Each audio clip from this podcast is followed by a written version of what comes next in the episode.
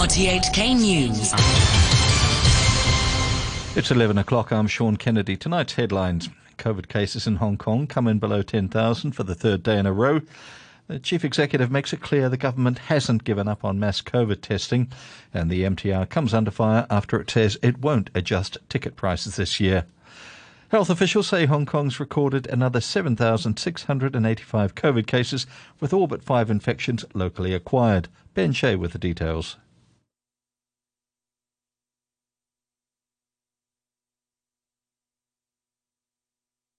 It's the third straight day that the daily caseload has fallen below 10,000 infections.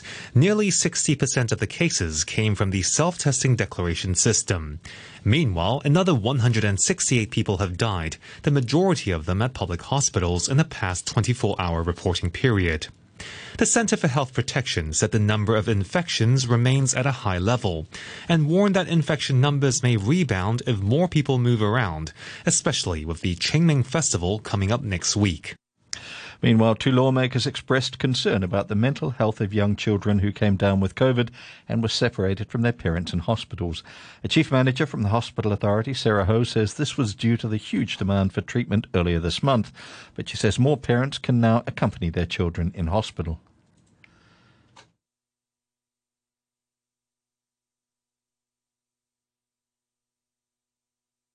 During the fifth wave is unprecedented demand on HA service, including the pediatric service. At that time, we faced either admit child who are in need of inpatient service, and at the same time, the parents stay with the kids. So that's why a very difficult situation at that time. So as the demand uh, lessened at the moment, I've checked several hospitals. I understand quite a number of parents uh, staying with the kids. Chief Executive Carrie Lam says there's been a lower ratio of residents testing positive for COVID 19 in recent lockdowns, probably because those who've caught it are exempt from testing during these operations. She said ongoing lockdown and COVID screening operations are a good preparation for universal testing.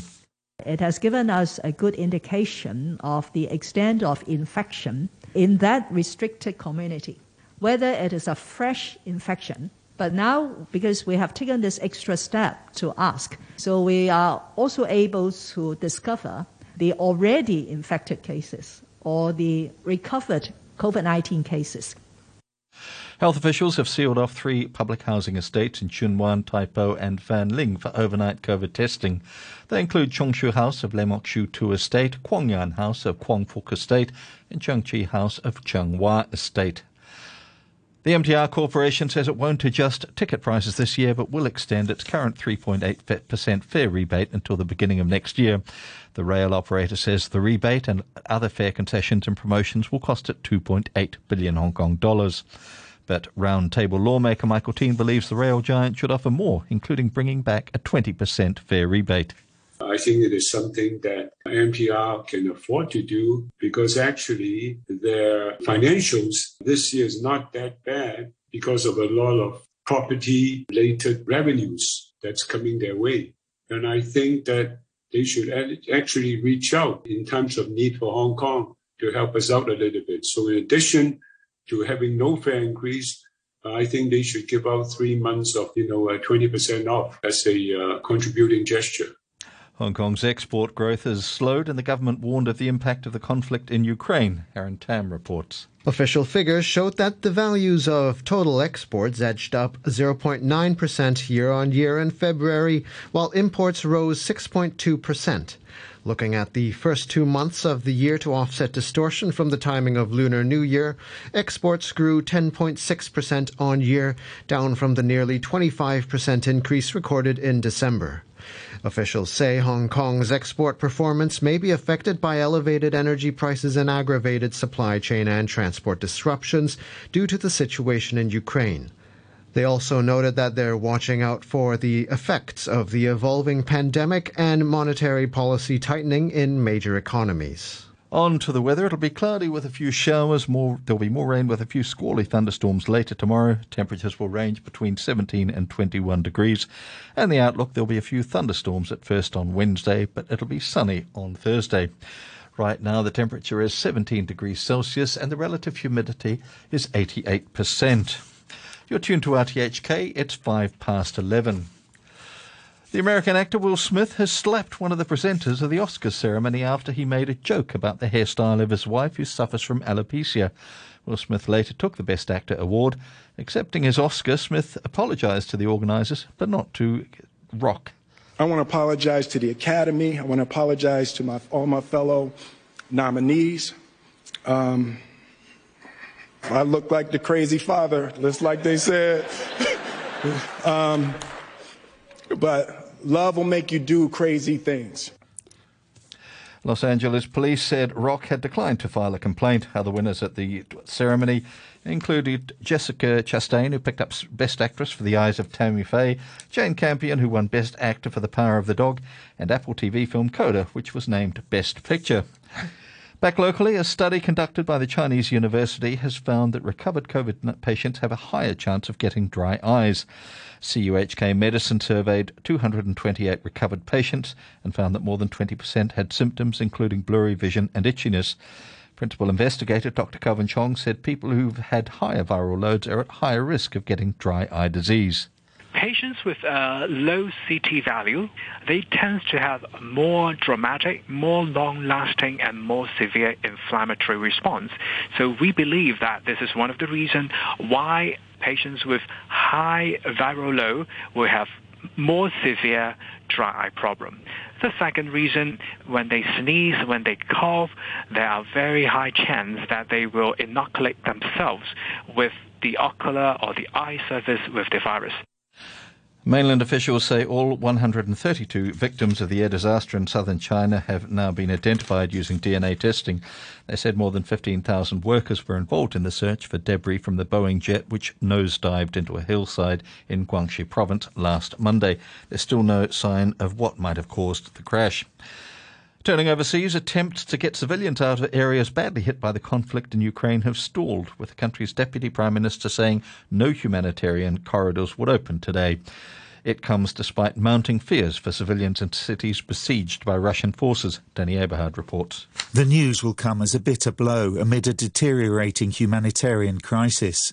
Ukraine's Deputy Prime Minister, Irina Vereshchuk, put the decision down to safety, citing intelligence warnings that Russian forces might deliberately target convoys. The mayor of the worst hit city, Mariupol, has again blamed Russian forces for not letting evacuation buses into the southern port something they deny. Vadim Boychenko wants all civilians still there, some 160,000 people, he says, taken to safety. The German government says it's looking to buy a new defence system, saying it must be prepared for a Russian threat. Chancellor Olaf Scholz said Germany must be aware a neighbour was prepared to use violence. The BBC's Damian McGuinness is in Berlin.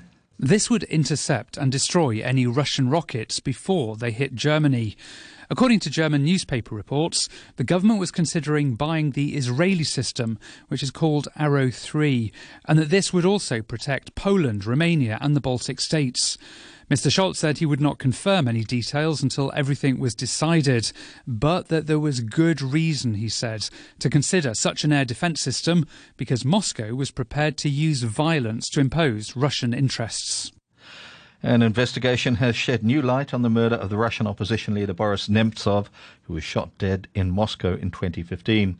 New evidence uncovered by the BBC and the investigative sites Bellingcat and The Insider suggest a, suggests a Russian agent linked to the poisoning of the anti-corruption campaigner Alexei Navalny in 2020 was following Mr. Nemtsov for almost a year before he was shot dead on a bridge opposite the Kremlin.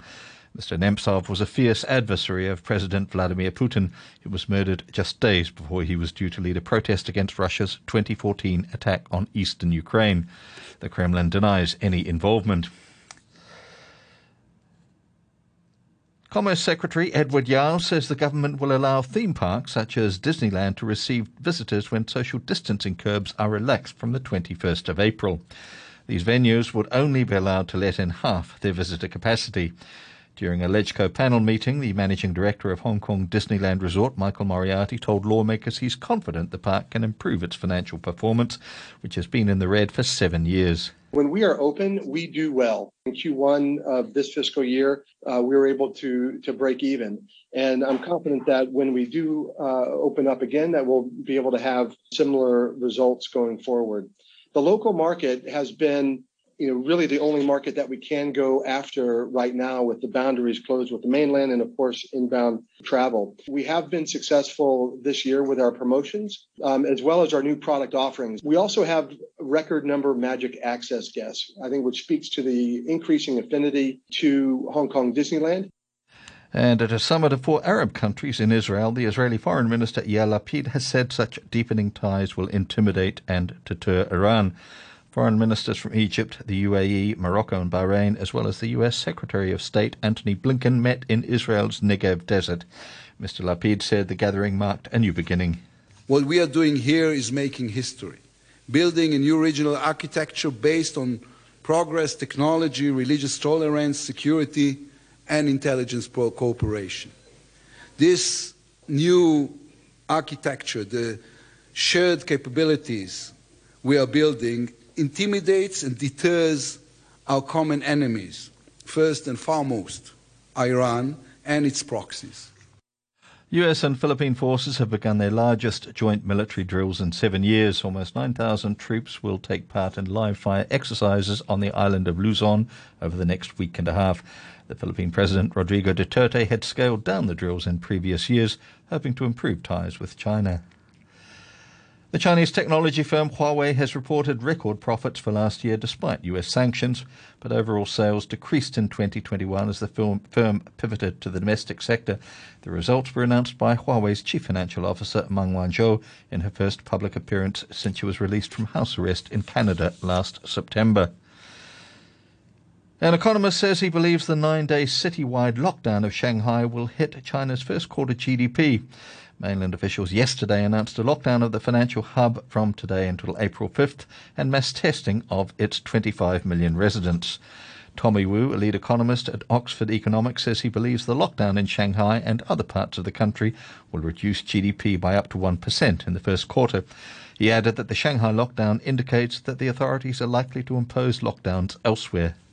I think uh, it will take a toll on, on China's economy, but more importantly is what this means for uh, future lockdowns or possible lockdowns because now uh, even Shanghai goes into a full lockdown, even though it, it takes two stages, but still it's a full lockdown that has never been the case before. So perhaps we will see uh, even more full scale lockdowns elsewhere. And this creates more worry about future disruptions to supply chains, production, and also household consumption. Sri Lanka has sought an additional 1 billion US dollar line of credit from India to import essential items such as food, medicine, and fuel. Local media sources say the request was made during a meeting in Colombo between the Indian Foreign Minister and the Sri Lankan Finance Minister. India has already pledged a similar line of credit earlier this month during Mr. Rajapaksa's visit to Delhi. On to sports, and Canada have qualified for the Football World Cup for the first time since 1986. Adam Chung reports. Canada clinched their place in Qatar 2022 with a dominant display at home against Jamaica. First half goals from Cyle Larin and Tajon Buchanan put the hosts in control. Junior Hoilett in an own goal made it a 4-0 finish, sparking wild celebrations at Toronto's BMO Field. The Canadians were ranked 73rd when qualifying started last March, around 60 places below the likes of the United States and Mexico. Now, a year later, they find themselves top of the table with eight wins from 13 games and have booked their place in the World Cup with a game to spare. And both the United States and Mexico are on the brink of automatic qualification. The US overwhelmed Panama 5 1 while Mexico beat Honduras 1 0. The Americans and Mexicans each have 25 points three behind Canada in the standings. The fourth place team will go into an intercontinental playoff. That team is currently Costa Rica, who defeated El Salvador 2 1. And Pakistan says the West Indies will play three one day internationals in Rawalpindi in June after the matches was postponed because of the pandemic last year.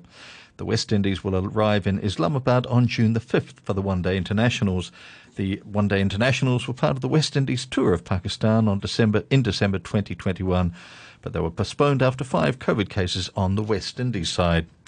And a reminder of our top stories tonight COVID cases in Hong Kong come in below 10,000 for the third day in a row. And the chief executive makes it clear that the government hasn't given up on mass COVID testing for the SAR. The news from RTHK. HK Radio Free.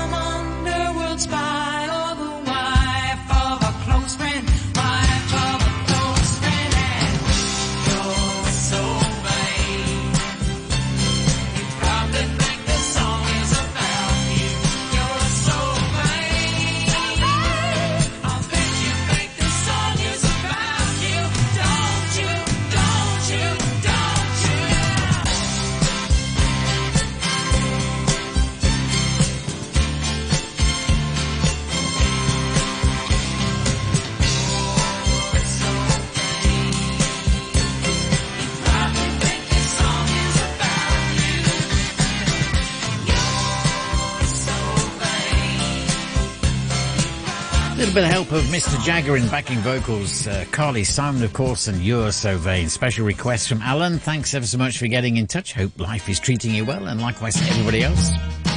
Radio Pete at Gmail, by the way, if you'd like a song as we continue with the Temptations.